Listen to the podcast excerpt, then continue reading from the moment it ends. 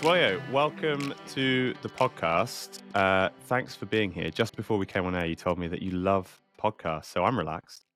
Yeah, me too. Thank you, Tom, for inviting me. Um, it's always great to to share your passion. Uh, it's not so common to do that in real life, right? You you have a, lot, a bunch of friends that don't know what sim racing is. You have partners who are like, ah, he's, he keeps talking about this sim racing thing. I know nothing about mm. it, and hmm. then suddenly you find people that you can share so many things about. So that's lovely. Yeah, that is that is actually a really good point. Um, I always uh, I always say that the podcast for me is an opportunity to just spend an hour in the week not looking at emails, not looking at Notion and Figma and blah blah blah blah blah, and just just kind of zoom out a bit and chat to somebody else in the sim racing space. And actually, I hadn't really made the connection that you can't really do that anywhere else because it is a niche, right, or a niche, as people would say in North America. Um, mm-hmm. So yeah, you're right. It is it is nice to find a fellow sim racer to talk to, and actually, there seems to be more and more sim racers. I've noticed, especially in the last year, that you never seem to be more than you know one connection away from somebody who sim races now. No, uh, I think. Well, I I think I read somewhere that like Formula One is growing a lot because of Drive to Survive, and I've coached now the first generation of people who got into sim racing because of Drive to Survive directly. Mm. Like they, mm. they saw it on Netflix, they got involved, they started watching, they they started getting a bunch of like you know the algorithm doing its job. Yeah, hey, yeah. Did you know there's like gaming things about that? Oh, did you know you can actually buy a wheel? Did you know? Did you know? Mm. Did you mm-hmm. know? And then suddenly you have like a person who in one year went from knowing nothing from motor, about motorsports toward like to then having a I don't know, three, four thousand dollar rig and, and having fun and, and getting, you know, excited and, and, and and the adrenaline kick in when you join a race and they're just addicted. So I uh, it's growing. I think it's I think I think the way is only up. Yeah. It's interesting, isn't it? Because once you're in, there's so much to explore. There's so many avenues to go down. It's like a it's interesting, right? And I know we're we're going we're going we're going deep, right? Straight away. I haven't I haven't really properly properly introduced you yet, and we're just going deep into sim racing. But the interesting about sim racing is because it's made up of so many games, and those games are, are all simulating a type of motorsport and there's so many types of motorsport. You know like some games you'll you'll play and it'll be like an rpg and uh, especially like strategy games or mmos it's like you know you can choose to be a, a crafter or a trader or a, a, bandit or a pirate or whatever and you can you have freedom to kind of choose your path through the game.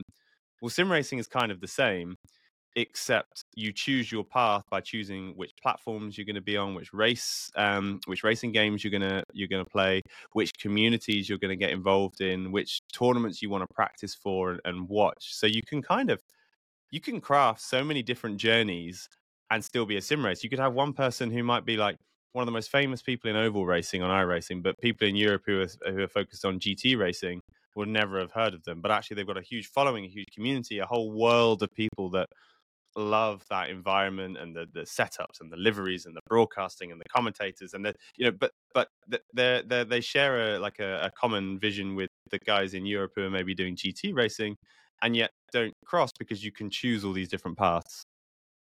Exactly. I mean right now with the way the world is nowadays it's so there are so many big bubbles. Like bubbles of thousands of people, millions mm. of people that don't cross over it's uh crazy. It's I, I mean it's a good thing. You will find your bubble for sure. Whatever you start, that. you get into sim racing, you will find what you like, uh, and you will naturally be drawn to to to the domain that you like, to the team that you like, to the club, to the league that you like, to the game, to the to the mm. simulator that you mm. like. So there's plenty of options that will match your vision, your your dream. What what is it that you like? Is it off road? Is it there's an esport for that? Is it road? There's an esport competition for that, or is it mm. there, or there's a, a club of there's a league for people who have started late and are not so fast, but they have they they love to, to share that passion. They have like there's there's so many kinds of of leagues mm. and, and, and clubs they will definitely find your own, and you're gonna find your own way to progress and to have fun. Okay, my mind is now racing. Um, so firstly, that has triggered a, a horrible, horrible memory of very recently being invited to a, a sim racing league that does a set of courses, it does historic racing, but it's called like it was like old men and dads racing league, and uh, they were chatting about Gridfinder and how they list their their community on Gridfinder for for drivers to find them. I was like, looks fun. They're like, you should join. I was like, oh, I don't know if I qualify.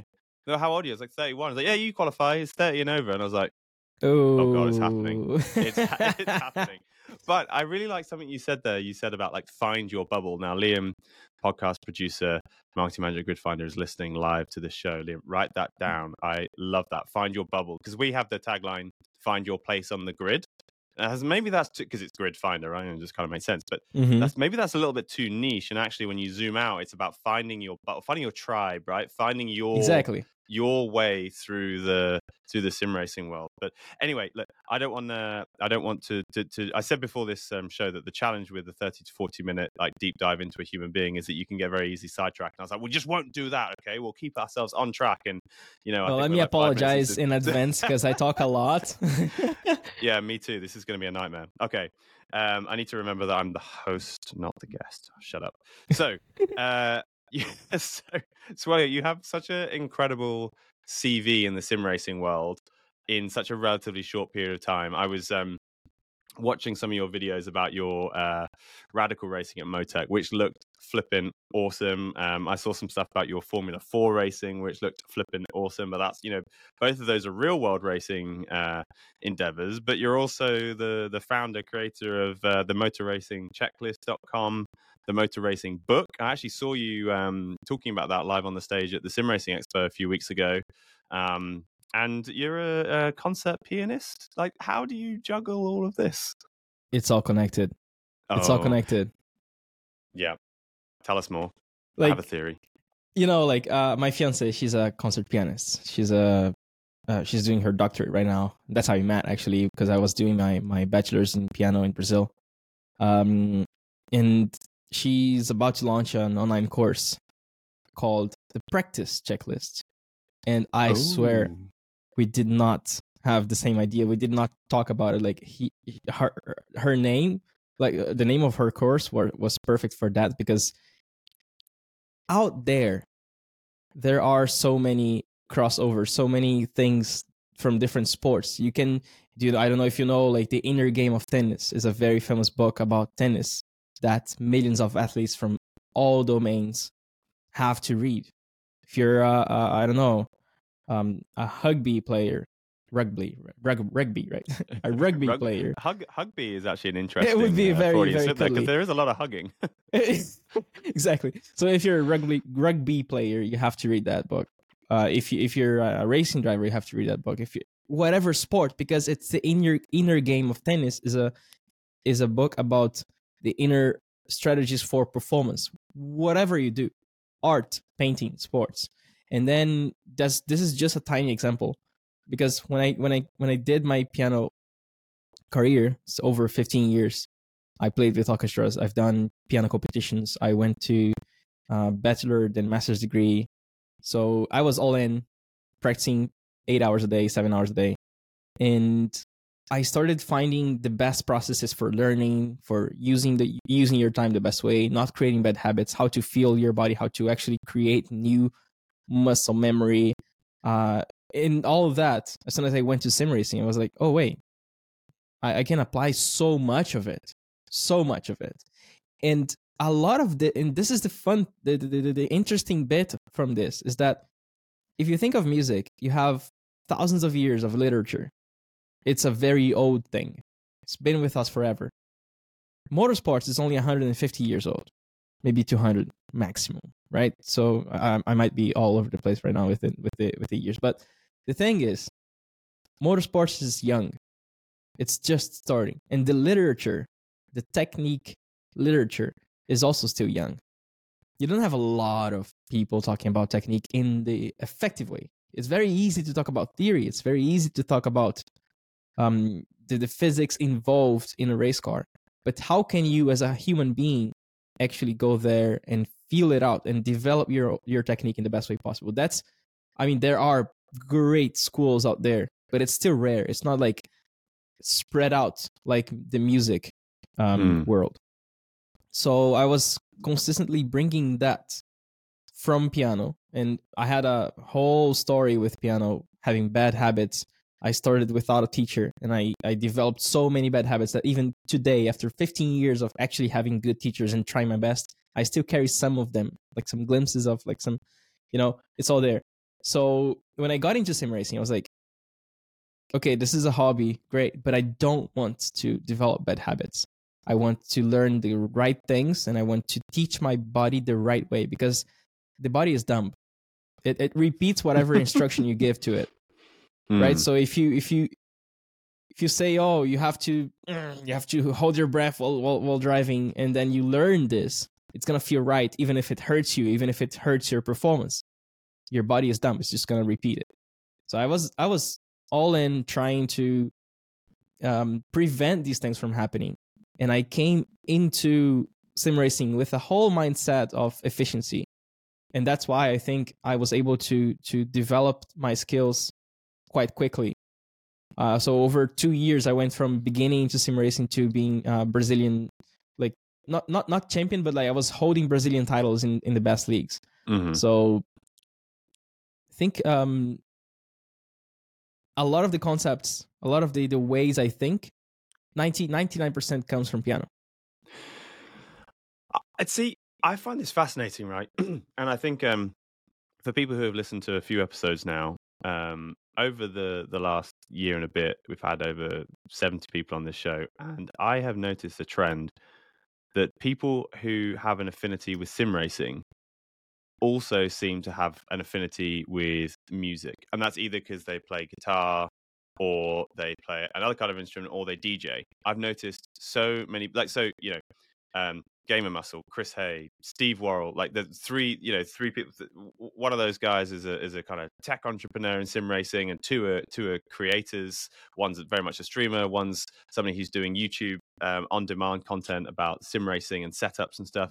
But they all seem to have this affinity with music, and I, I and I've tried to work out what it is because it is it is it to do with rhythm is it to do with the discipline you need in order to get good at it There- there's something about You're talking about like being a musician, right? Actually Yes, playing or something. just being musical yeah so djing or playing an instrument there seems to be a link between very musical people and sim racers I think it's the we like to be active. Like you know, Mm. like when you're a kid, uh, it's been told that if you leave your kid watching TV all day as they grow up, they become a very passive person. They don't Mhm. want to do stuff. Their brain is like they're just receiving. There's only Mm. the vectors in information in, but they don't actually interact with it. Mhm. Uh, and the the other end of the spectrum is a, a kid who's always playing with toys, with video games, with stuff. They're active. They want to do something. They want to Mhm. be part of it. So I think playing music and driving a race car is similar in in in this um how can I say that um in the fact that you're consistently in charge.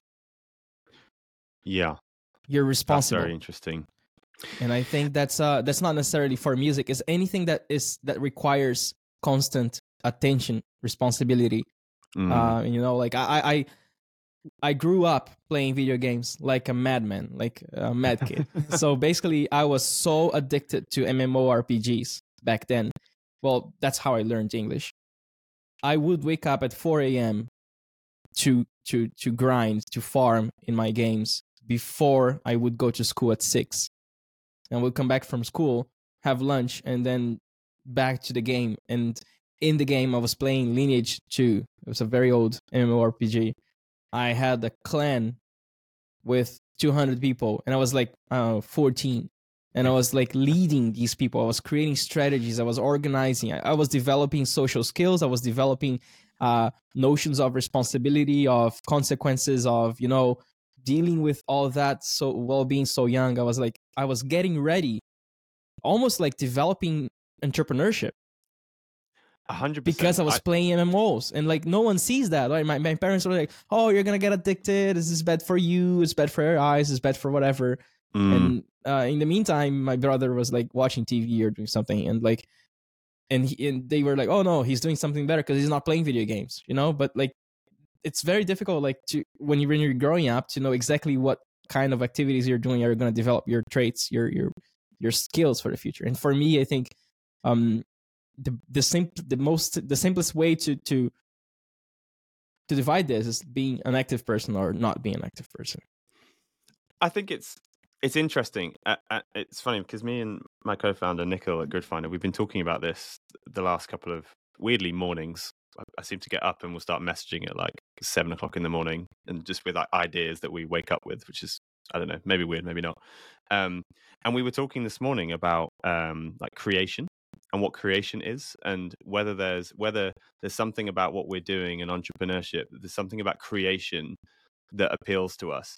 Now, it strikes me that you are a creator, right? And I don't mean that in the kind of throwaway content creator sense. Like, I'm not saying you obviously are a content creator, but it's deeper than that. It feels like ever since you were a kid, you're not satisfied by just, okay, sim racing is great. I'm going to turn up and I'm going to get good at sim racing. Like, that in itself, a lot of people would be very happy with that. Get good at sim racing and race as part of a group. That's fine. And that's totally, you know, okay. But it feels to me like whenever you're doing anything, whether it's, you know, music, MMORPGs, or sim racing, it's what can I build in this space? How can I lead this group? And gaming, the globalization of gaming has essentially been the perfect breeding ground for that approach in your life. Yes, and um, it's just like you know, like there's always that person in the family when you when you go to a to a trip that wakes up everyone in the morning says, "Oh, we gotta enjoy the trip. Let's do something. Let's get out. Let's la." So that, that's my sister. Like she she was basically Mm. waking up everyone super early um, when we were traveling to do stuff because she didn't want to miss it. I didn't have that kind of leadership in that environment. I was a very lazy person. I would just wanted to sleep a little bit more. But I kind of have that trait in other ends, and so I have this trait in content creation. I have this trait while coaching. Like, oh hey hey, let let me help you, like really not lose time. Like Mm. you're spending two hours of your life here. How can we make the best out of it? How can you have the most fun out of it? How you, how how can it be like not frustrated and so on? So I'm like I, I know exactly how to guide people in sim racing in content creation like my sister would guide the family in trips. So um, i think i brought a bit of that in different domains but I, you you nailed it. I think it's a it's a matter of like feeling that you are responsible for in, improving the experience for others especially newcomers right now because now there's this responsibility. Like people there's a lot of people who say i literally started sim racing because of your channel. Yeah. and it's a huge responsibility. Like i'm changing lives right now even if it's a small thing right? But like there's people who have been who have told me like oh like kind of like i was bored. I didn't know what to do with life. And now i have a team. I prepare for endurance events and heart rate goes up the roof. So like people are really having a lot of fun. And in a way i presented it to them and it feels great to do it That's so that's so interesting. The sense of responsibility that you get inherently by creating. Uh, you create something, whether that's a course, whether that's your book, whether it's the the the the, the, the checklist. Like you, by creating, there's a sense of responsibility to make sure that that is the best for that person. And is it responsibility on a personal basis, or is it responsibility for like the space that you're in, i.e., sim racing, or responsibility for the business to do well so you can pay your bills, or is it is it an overwhelming sense of responsibility to that individual that okay, they found sim racing through me, so I need to make sure that this journey that they go on, they get they get set off on the right foot. I think it's a social responsibility. It's more like, you know, humans are not one body. Humans, i- humans are one big conglomerate of of brains, and that's that's what we built. Like we we, we would not work alone. Like we need each other, right? So in a way, we're it's like like in brain we have neurons. Uh, in the in the world we have people. It's like the same thing. We create connections and we improve each other. So I think it's a it's a social responsibility. I I get from the society. I have clean water. I have like science. I have you know uh, laser surgery and medicine and I give back by hey entertainment like hey enjoy your life better hey drive better have more fun. So it's a very tiny tiny tiny contribution that i'm giving back to society. Um, and what i get as a, as one person is a huge world to live in and with so so many amazing things. So it's it's a social responsibility to give back. I love that. And something you said earlier you said um, you know i learned entrepreneurship um, when you were playing the the uh, MMORPG, right? Um, has business, and I'm kind of saying business rather than entrepreneurship, has business always been something that you've been interested in and motivated by when you're creating the checklist or creating the book or you know uh, whatever it is creating your your your reach your following is it is it the idea of building a business that's exciting or is it the more foundational concept of entrepreneurship where it's just creating something? Like how have you found that transition from okay i'm giving back i have this social responsibility to okay i now need to make sure that i'm studying business principles and marketing principles and that we're being efficient and that we've got our funnel set up correctly? Like how have you found that process and that transition? It was never a plan it was never a plan i started coaching in 2019 with the sole intention of making money for my tuition when i got admitted to my master's degree in piano and as soon as I did, as soon as I, I finished my first session, I was like, oh, that's easy. I'm good. And then I did the second one, third, fourth, and then all the way to, I think currently we are at 2050 sessions. Um, it was a, an, an, an ongoing process of realizing that that could be a thing instead of, oh, I made money for the piano thing. I'm going to continue with the piano. Of course, yeah, okay. So it was never intended. And then COVID hit. So I could not go out to play piano. I could not go mm. out hmm. to have piano lessons. And sim racing is exploding because sim racing in essence is virtual. So in a way that that that pulled me towards investing even more time in, in it. And as I was improving, as I was realizing that I was having oh, you know, at some point I just realized I was doing 30 sessions a week. I was like, I realized that that could be a business months after it was already a successful business. and after I, I realized that, I was like, okay, I have to actually realize, okay, I'm getting into a point right now where I'm limited by the amount of time that I'm investing. Like uh, it's taking all my time. I'm making a lot of money, but now money is not the problem anymore. Okay, I can already pay my rent. I can already like enjoy life and just like have fun. Cool. How can I make this even better? How can I have a bigger bigger impact? So let's try to learn like how can we scale things? How can like how can I impact more people? So I went from Twitch to YouTube because Twitch is not that scalable. YouTube is mm. more scalable. You can go viral. You can get like millions of views if, if, if, the video does well. On Twitch, you have to be live, so you kind of get stuck a little bit. So I, I did that transition from from Twitch to YouTube, and then from Twitch to Instagram, and then from one-on-one sessions only to creating a course that would be available uh, on demand. So then if it goes viral and a thousand people buys it, I don't have to work a thousand hours more. So I was realizing that as the problems of not the problems, as the well problems, problems of time constraints were starting to show up. And then I had to study to study marketing, study business, study uh, productivity, and improve my own health, work out, eat better, sleep better in order to solve these problems. So I, I studied business as I had business issues. And what did you study? Um. Okay. So a lot. I studied psychology. I studied psychology. Uh. uh some psychology books. Um. Based. Uh, well, I can cite some names. So Robert Cialdini. There's a big Bible about psychology called Influence. Uh, how to become a more likable person. How to understand uh, others' minds. How to have a nice conversation how how to how, how to negotiate in business how to have better marketing how to treat your partners and your family better uh, so it's a it's a basically it's a it's a manual on social interaction and because i was having so much social interaction right now because i was going viral and everything mm. then i had to really nail this part um, and then i started doing um, more negotiating negotiation books i think chris voss never split the difference. And then I started reading marketing books, Alex Hormozi. I went for 100 million offers. I'm about to start 100 million, 100 million leads. Then I read a bunch of, uh, I think it's Scott Adams. Um, so it's really a, a lot of books about marketing and psychology. Pretty much, I think that's the essence of it. Because I was already pretty. I mean, I, I did read um, a lot of sim racing technique as well because I was developing my own thing. I was like, okay, I have to do a, a, a field research to understand what's available mm. out there. And then I realized there were there were so many gaps. So I started like the more I read, the more I understood what I really needed to do. Yeah. Um, but yeah, I think business wise, it was pretty much marketing and psychology. That's that's really interesting because essentially, especially in the early days, the product is you.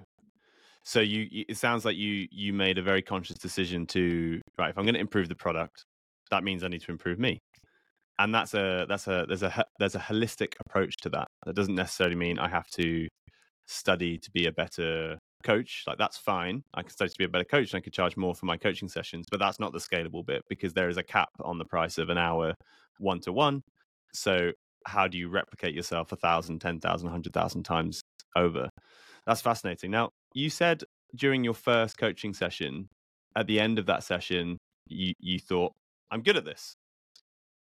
How did you know? Like what what is it in your opinion that makes a good coach? And how did you just arrive there on your first session? That's a very good question. Um, I don't want to brag, but most coaches, like 99.9% of the coaches, tell you when to brake, when to turn, what to do. I never do that. I try not to do it. I try not to answer. A student asks me, should I do second or third here? And I say, I don't know uh, what are the factors that we are going to to reflect on to to have to create to to to come to this decision? Let's think. On second gear you get more engine braking. On third gear you have lower torque. Differential acts a little bit less. And then i start making the student figure out the answer in that corner specifically because then they can replicate that autonomously in other corners. If i tell you oh I, here i brake at 150 great but like what? Are you creating a dumb person because you're just giving instructions? No, you have to create autonomy. And as a coach, I realized that very early. I was like, what if I just tell him to brake here in this place and to use this gear? He's not going to know how to do that in a different corner. How can I create a thought process in the student's head that is replicable to other situations? So, so I did that. Uh, that's, that's, from piano. That's from piano.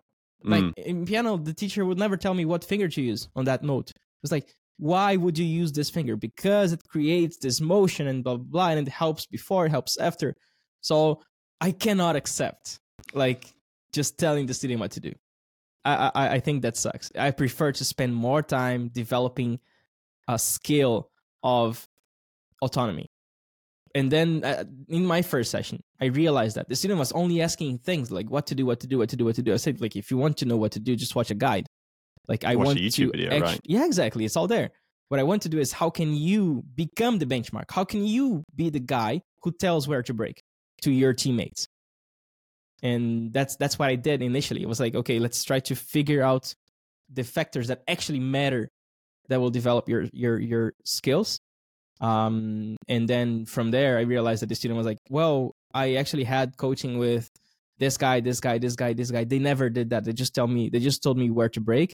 Mm. And I was always slower after in, in a new track, in a new car. But with you, you taught me things that I was able to apply in a different game, in a different simulator, in a different car, in a different track. And that, and as soon as he told me that, I was like, this is the way to go.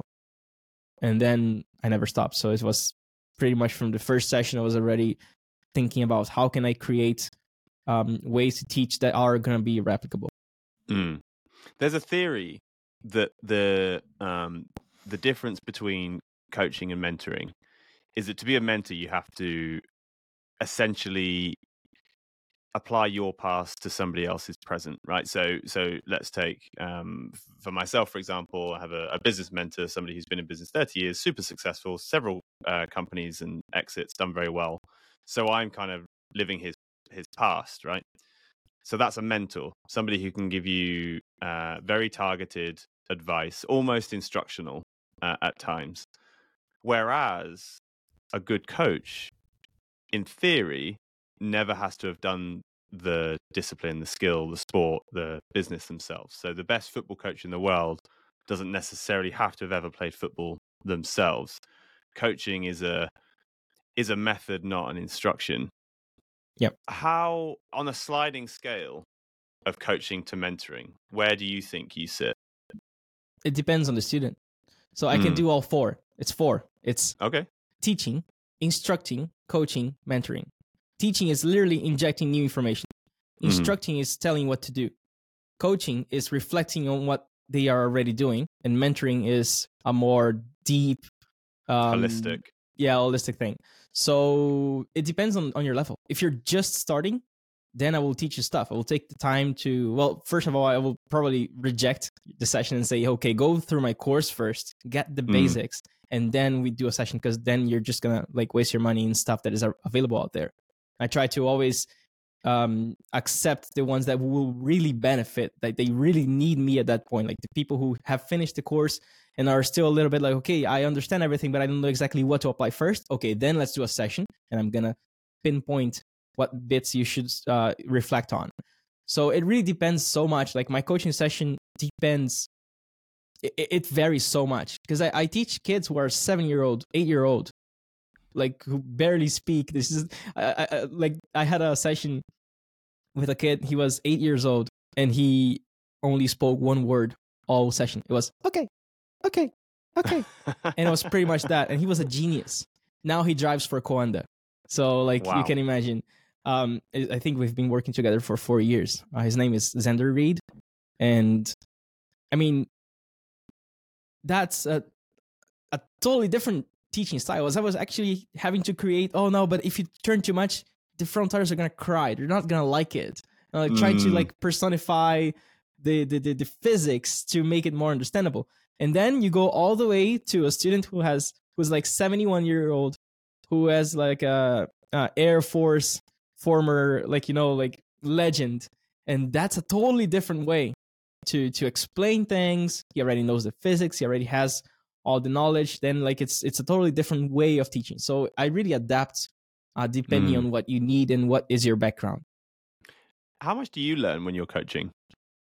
so much so much. I think i became a much better driver after i started coaching because i had to understand the thing in order to explain it. Like i it, I, I needed to know what i was doing to sometimes i was like okay I, I don't really know here let me drive and then i would drive and i would like think what am i doing here that is kind of unconscious subconscious and then i would bring that up to consciousness so I could digest it and then Mm. explain it. So in this process, I I was able to pinpoint all my driving traits and all the concepts and all the possibilities and all the driving styles. And I started like writing down. So during all these 2050 sessions that I've done so far, I have a notepad open. Always. And then whenever something that I'm explaining is new that I never explained it to anyone, I write it down and I have a full database of things that I've explained that worked, that didn't work, that work well. If you're in this level, that work well. If you're driving this kind of car, if this car is oversteer, you have to think like this. So I, I, started creating like so many. I created like such a huge database that that's when I decided to create the racing checklist. It's like I got everything that matters and put in one product. So, and then in this process of developing all these things, I started noticing my own things, my own bad habits, my own Mm. solutions that worked on a top level, on a 0.1% esports level, after I was teaching someone who was a beginner on how to solve. So it made me a much, much, much better driver. It's incredible, isn't it? It's uh so in a, in a past life I used to uh teach people how to navigate warships. So I was I'd gone through and I'd, I'd done it for a few years myself and I was captain of a ship and then I was went to the Naval Academy to teach. And I noticed that just the process of teaching people how to do stuff, it just it, it seems to embed the knowledge even deeper within yourself and I can't quite explain it, but it, once you teach something or you coach something, your understanding of it just by going through the process of teaching and coaching it seems to be subconsciously reinforced because you're having to like how do i explain this to somebody who doesn't know? And then you start to you, you start to kind of reveal the unknown unknowns of the subconscious like you were saying there like what am i subconsciously doing? Like you have to go through that process. And then i started when i was teaching i would start getting the students even after a couple of weeks of the course to teach each other something so you split up their syllabuses a little bit so they were doing different things at different times and then okay right now teach that to them teach that to them and you know it's such a powerful way of um of progressing your own craft and and developing a, a much deeper knowledge of what you're doing and i wonder I mean, let me throw this to you. Would you, if if an aspiring esports driver is is listening, and it blew me away when I went to the Red Bull factory that some of them do listen to this this podcast. Would you recommend coaching as a training activity for those who want to get in that 0.1? Yes, yes. Um, it's a when you when you try to teach something, you have to think about it and therefore you're doing an unintended visualization practice of it. There's people who actually do that. There's athletes. I think it's Michael Phelps. He was the legend of visualization practice. Like he would, like he would literally um, use the words "play the tape" in his head. He was practicing his swimming mm. moves in his head. Um, and whenever whenever you're trying to explain what you do to someone else, you're practicing because you are doing this practice in order to to communicate it to someone else so it does help it does help for sure uh, it does, it helps you become a more adjustable driver the more you can describe what you do the more you can change it if you mm. can't if it's all by heart by feeling and there's some a lot of people who like who like to glamorize doing things by feeling oh no it's a um, it's just the way I do. Instinct. It's my driving style, and then they they become like protective or uh, mm. protective of their own driving style. I think that can hurt you actually because it, then it solidifies what you do, and in case you have some tiny bad habits, you're never gonna change them. So yeah, the guess... more you describe, the more you can adjust. hundred percent. I guess people who say that they're doing it on instinct, by instinct, they essentially mean they have behaviors that they can't explain and they can't understand, and therefore they can't progress, analyze, evaluate, remove, or add to, right? Yeah, exactly. Putting words to things is very good. That's how we work. Mm. So, this conversation has not gone how I expected it to go at all. This is absolutely fascinating, and I want to dive into this for, ages, right? And, and, as I always do, I have like a list of, of different topics, and I feel like we've only we've barely scratched the surface, right? So, I'm going to do something that I've never done before, but I'm kind of excited to see how you react, right? I'm going to list a couple of the talking points that I wanted to cover here. And we've only really got time for one more large topic, right? So I'm going to let you choose, right? So, Formula Four, how the hell that happened, the radical, and your season for for next year, and your especially your experience of speed and how it changed your your thinking in the in the car. Um, why write a book? those were the three things that I had left to cover, and I don't think we can cover all three. I think we might have to have a part two to this, maybe, maybe next year. I'm down so I'm to throw two. that over to you. Yeah. Okay. So the Formula Four thing, it was, it was a very long process. So basically, I had a student in 2019 when I was starting. He was one of my first 10 students. The before times.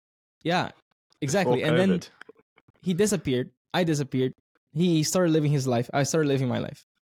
Then two years later, no, three years later, I decided to start a YouTube channel in January of 2020. Yeah, January this year, 2023. I had 2,000 subscribers then. But then I, well, that's that's when I decided to move from Twitch to YouTube. And I had already a year of experience in algorithm, and I I, was, I started like studying how to really get better uh, in making things go viral. So I was I'm literally studying like a madman. Um, and then I, my YouTube exploded, and he saw that it was exploding. And by by this time, like three years later, he had joined a Formula Four team in Miami. So he was like, "Well, I know him. I know that he can drive. He's a good driver, and we're looking for someone to do a, a collaboration for exposure." So it was that like they just sent me a message, "Hey, do you want to drive a Formula Four in real life?" I was like, "What?" I remember, I remember what I was wearing, what I was eating in breakfast in a Sunday morning when I got that message. What was were you crazy. eating? Uh, uh, oatmeal with uh, soy chocolate milk and uh, eggs. Body is your temple, right? and I was watching The Big Bang Theory with my girlfriend. Oh, nice, nice. And I, I, I just started. I ran to the PC and like, okay, let's let's let's schedule a call and everything. And then I was so suspicious of it because I would never expect like it, it, it has to be a scam. Yeah, yeah. And then no, it actually happened, and I actually went there and drove a Formula Four in real life for the first time, and it was. I I'm a very cautious, progressive driver. I know all the mistakes that you can do, and I think, and it goes back to that coaching thing, right? So I know all the mistakes that you can do that can make you spin and crash, and a lot of that is from my own experience driving, but a lot of that is also from seeing the the mistakes at a more quintessential beginner level because when you're when you're a pro esports driver you can you you're making some smaller mistakes but you're always fall, you're always so close to the limit that you don't really notice the the essence of the mistakes. But when you're a beginner it, it it screams at you what is the main the root source of the mistake. So i brought those concepts to to to you know to I, I made them as clear as possible and then i was able to apply that while driving the formula 4 in real life. I was like okay i know that if i um, lock the rear a little bit here i'm to spin right away or i know if i turn in too slowly initially and don't get the car to point then i'm going to have to compensate that later and turn more mid corner at high speed and then i'm going to spin and so on so I, I i was playing all these like doom scenarios in my head and prevented them and that's why I was so cautious. I was like very progressive, and in the end, it worked out so well. We made a video and it went viral, almost 400,000 views right now on YouTube, which for a, a long format video is that is viral. Yeah. Uh, and then since then, it was so the exposure for the team was so good that they invited me to race again, and then again, and then Mhm. again. So I did like four race weekends for free because they were getting so much exposure and my videos were getting better and better. I hired an editor and I was like, all in, this is my value. Like if any Mm. team wants exposure, they just can like give me a ride. I'm gonna spend a month editing a banger Netflix style video and that's gonna go viral. So that's that's why I what, what I started focusing on this year. And I got a win in real life so that was amazing. And then from there, I got a radical invitation to test. Um, I still had to pay, but it was a much, much, uh, very discounted price for that. So I was able to pay using the co- the course's money. And again, the video from the radicals, I, I posted like th- three months, uh, so sorry, three weeks ago, and it's almost Yeah. 100k views. So it's also go going viral. So I'm thinking, okay, that's that's the business for me. It's like I am the the, the character of a story, and I am I have to to portray it in the best way possible Mm. and then i mean the amount of money that you would have to spend in in in actual like paid boosts or facebook ads or stuff to get the amount of of, of exposure that you get Mm. by putting me in a car and letting me do the, the job is crazy like you would have to spend $300000 to get the amount of exposure that you're getting in my channel um and it costs like a fraction of that to put me in a car i mean depending on the car but And the great Well, thing there is you you go. get to go do some driving, right? Now, the driving is so whenever I see sim racers go and do real world driving, I'm always torn, right, between two two theories. One is this is great for your personal brand, right? This this gives you this gives you this uh element of um almost like uh like in, integrity within the sport. You have something to point at to say look it validates it validates your your your courses right? Look look what i'm doing at this higher level of the sport. The other take on it is okay it's another sim racing that we've now lost to motorsport. The focus will shift away from sim racing to the real world of motorsport but they're never going to be an f1 driver so i'm now a viewer to fund somebody's racing which by the way is a very cynical cynical uh, um, take. Like how do you balance putting out real motorsport content with those who have followed your personal brand because of its affinity to sim racing I will never get away from sim racing. Uh, there are some. I mean, well, I'm saying that, but if someone invites me to Formula One, I will have to. Sorry, but um, like the I'm driving a lot in real life. I think in 2023, I, I went to six or seven race weekends, maybe eight. That's a lot. I mean, for me, as a sim racer who went to real life, and still, that's eight times you travel for four days. You have Yeah. enough time to do the other stuff. The only reason I'm I'm not doing a lot of sim racing right now, I mean sim racing driving, is that I'm doing a lot of sim racing content for coaching. I'm literally I'm creating, like I said, five hours of content on my new online course. Mm, That's so much sim racing content. So it's still there. It's alive. I'm making more and more content on YouTube. I'm creating it's kind of difficult to choose exactly what you're gonna put. Like you have you have no choice. You have to follow the algorithm, the way it works. If I want to create a very advanced course uh, and make it uh, into a, a YouTube video, it, it most likely will not go viral because a lot of people will get bored. It's like mm, you have to understand exactly what kind of content to put out. Um, but I am still doing a lot of sim racing. I actually did just did a, a kind of a national league in Canada yesterday in a, in a radical, and it was the most beautiful race finish ever in iRacing. And I recorded all it. I'm gonna make a, a YouTube video about it. So I don't think I- my job. I think my my essence is in the bridge. mm, Like I have a bunch of students who come from real life to sim racing. They build a rig because they want to practice to get better in real life. I got a bunch of students who started in real life in sim racing, who started in sim racing, and then decided to move to a track day in real life. Then they got hooked, and they were like, "No, now I'm I'm joining an actual league. I'm doing like Lucky Dog or like events, uh, like uh, grassroots level racing in real life." I have students who went from sim racing to actually racing prototypes in real life. So I'm in the bridge. I'm right here. I'm like I, I'm always in the bridge. I'm I, I don't see myself.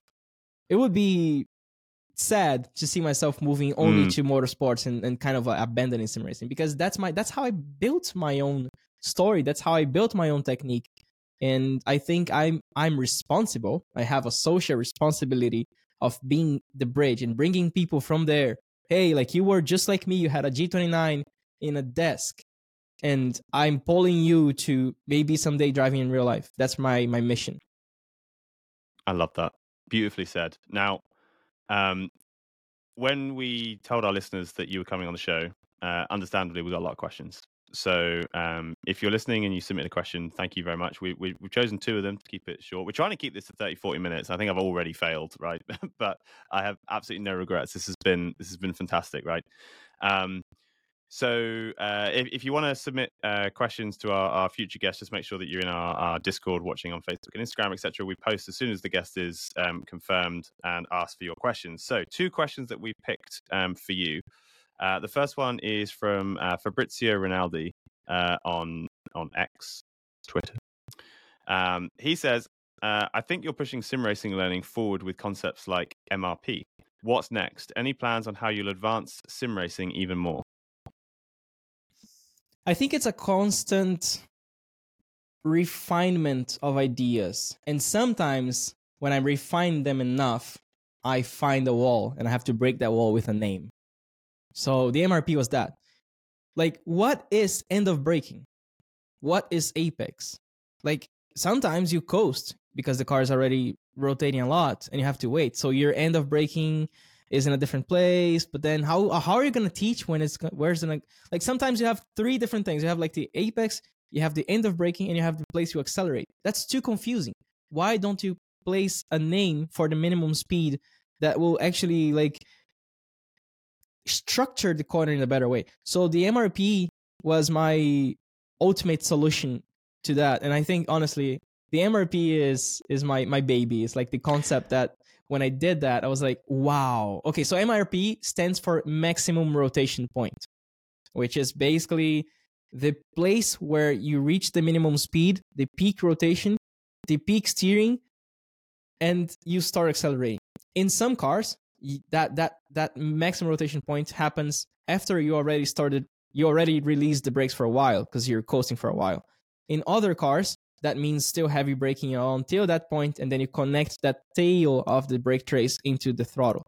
So, but now, but all cars will have one point because it's physics. Your speed goes down, you can rotate more.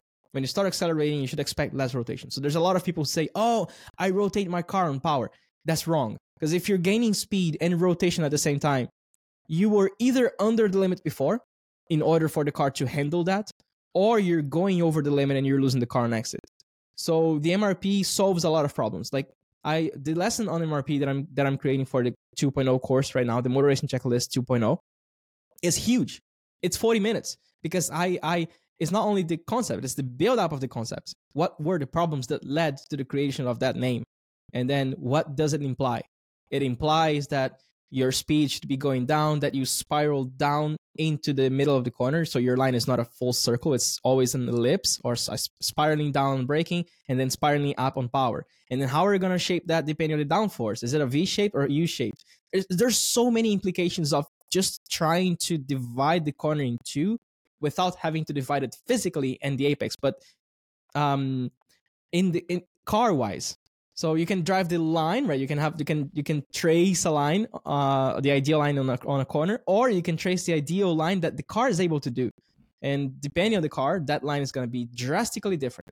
So, like I said, like I, I don't remember when it was funny. Okay, I, I actually remember. So when I was recording the Motor Racing Checklist 1.0 a year and a half ago, during the session, the name of the lesson was True Racing Arc my point was to say that the racing arc is not a circle, but it's an ellipse.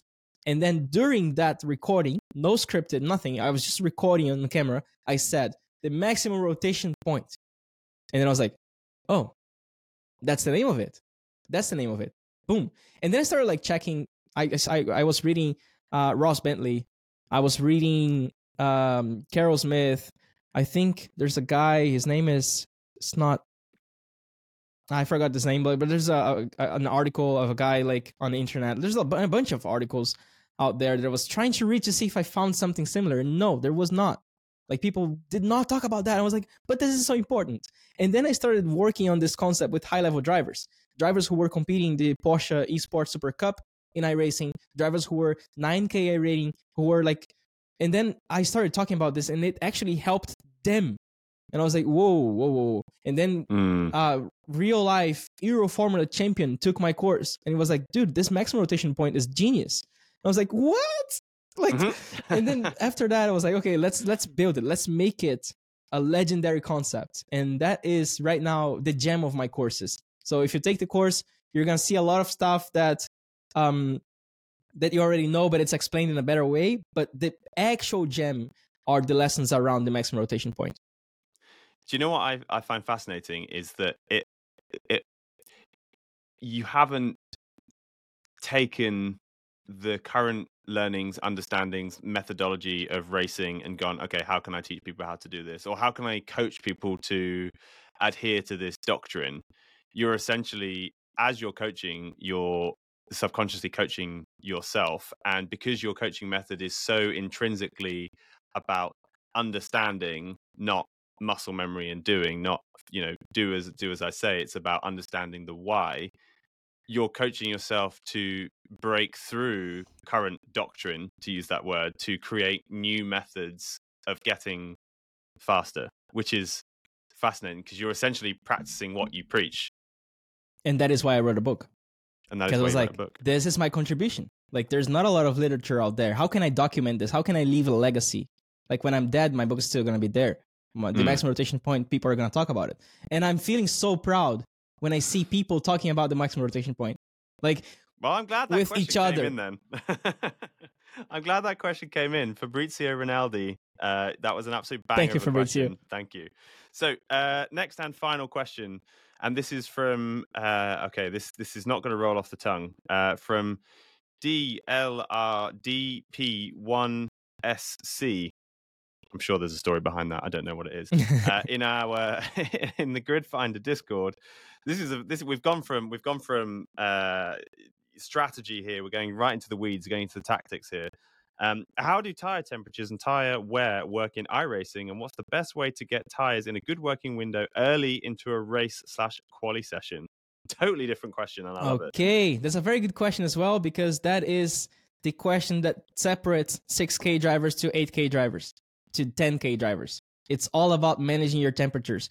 Um, I have a full lesson about that. Now I'm already pretty much uh, advertising my own online course here, but I do have a, a, full 25 minute lesson about that. And I divide the tire temperatures into three ranges, three windows. One is short term, which is what happens to the surface of the of the of the tire during one corner from entry to late exit, and then what happens in a sector. So if you have three corners in a row, then the tire surface temperatures are going to be carried over. And what happens in a full stint? So what what you do uh, over the, the bigger picture in a two hour stint how it can affect and it's huge.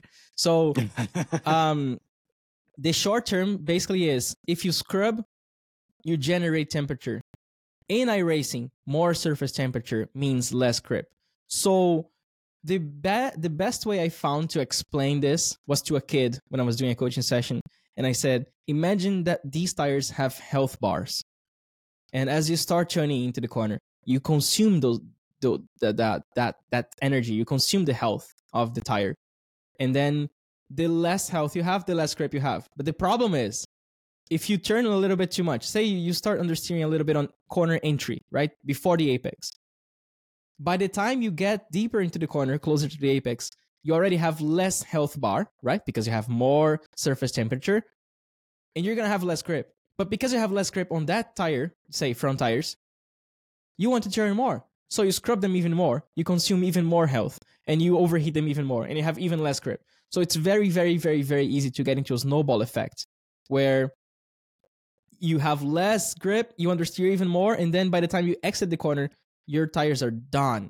And if you have another corner right after, you already come into that corner with the front tires overheated and you're probably going to understeer again. Now, what I what how how can I use that? Well, first of all, you don't want to overheat the tires. So please do not use ABS. If you if you're driving a GT3 car, you do not want to see the the the, the lights on the dash. You want to be right under that ABS. The car is going to stop a tiny bit less but the actual cornering grip that you get when you start turning is going to compensate that. You're going to have a better exit. You're going to take care of your tires. It's going to last more. You're literally going to be faster in that corner, and you're going to save your tires for for for longer stint. I was coaching Alberto Nasca. He's a YouTuber, um, very famous one in Italy. I think his Italian channel has like a million subscribers. He drives in real life. He's a professional real life driver. He he just drove a GT3 car, and we were doing a session in iRacing, he did three he did three laps. And his tires his front tires were were 20 sorry 91% tire tire wear left. 91% tire wear. Then i realized that he was using a little bit too much abs and doing all this that i described. Like he was just understeering a little bit too much and then it was snowballing into even less grip mid corner so he was turning more and blah blah blah. Then we tried to solve it. Okay, let's use a little bit more engine braking. Let's try to do this. Let's try to do this line. Like uh, it was a full hour of micro changes to help him get more rotation with using less steering. And then three laps later, he had 93% left instead of 91%. So that's a 2% tire wear difference in a faster lap time in three laps. Now imagine if you're doing a freaking two hour stint 2% in two laps, in three laps. That's mm. like, we're talking about 15% tire wear difference. We're talking about going faster and still going exponentially faster by the end of the stint because you have more tires left. So that, and you see, I only talked about the short term temperature, but it does snowball into the midterm. So you have, if you have compound corners, just by taking care of the tires on the first one, it already it already helps the grip on the second and third corners and over a full stint it's going to make a magical difference and people are going to think you're cheating or something so um this is all about tire surface temperature i didn't even talk about carcass temperature I, I think you need to leave something for the uh, for the checklist, right? Well, no. Oh, there's so much more, man. I would not be able to explain it here. I literally spending tw- 12 hours a day for the last two months to try to make the most complete course possible. So I, I don't even try to hold any secrets because if you want if you want more like i, I am not capable of of explaining it here so Yeah. that's why i'm giving it away because it, there's more there it's a lot more there I love it. I love it. Suellio, thank you so much for your time. I have absolutely loved recording this podcast. Every minute of it. It's been fantastic. Thank you so much for giving us the the time. Um, yeah, and good luck with the with the launch of the course, and congratulations on the new book. And e- enjoy the uh, the radical season next year. I mean, there's so much exciting stuff to look forward to. It's just starting man. I'm gonna continue working to to delivering the best possible the best experience for the viewer the best experience for me as a driver living these uh these chapters. I see i i went to watch the gran turismo movie recently. I was like oh man i'm living this and this is so exciting. So it's all in to to give the, the the the best content possible for you guys. Thank you so much. Love it. Thanks, Suellio.